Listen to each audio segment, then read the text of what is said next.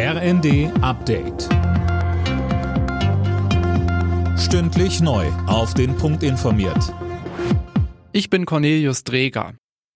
Gute Nachrichten für Bahnkunden. Die GDL beendet ihren Megastreik vorzeitig, nämlich in der Nacht von Sonntag auf Montag. Anne Brauer. Ja, das heißt, am Montag fahren die Züge wieder. Einen Tag früher als geplant, auch wenn es dann an der einen oder anderen Stelle wohl noch Verspätungen oder Ausfälle geben wird. Beide Seiten haben sich darauf geeinigt, dass nun erstmal wieder gesprochen statt gestreikt wird. Mindestens bis zum 3. März soll es keine weiteren Streiks geben.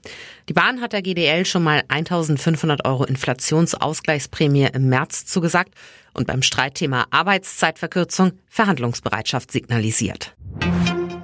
Zigtausende Menschen in Deutschland demonstrieren auch an diesem Wochenende wieder gegen Rechtsextremismus. Allein in Düsseldorf haben sich laut Polizei 100.000 Menschen versammelt. In Kiel kamen rund 12.000 zusammen. Laura König. Auch in Osnabrück sind rund 25.000 Menschen auf die Straße gegangen.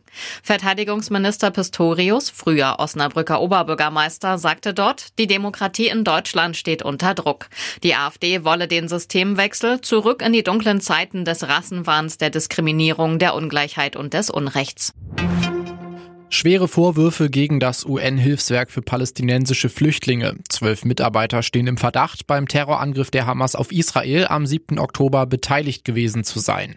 Deutschland und weitere Staaten, darunter die USA und Großbritannien, haben deshalb ihre Zahlungen an das Hilfswerk vorerst ausgesetzt.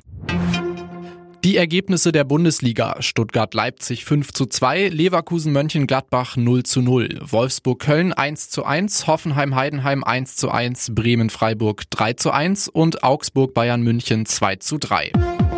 Alle Nachrichten auf rnd.de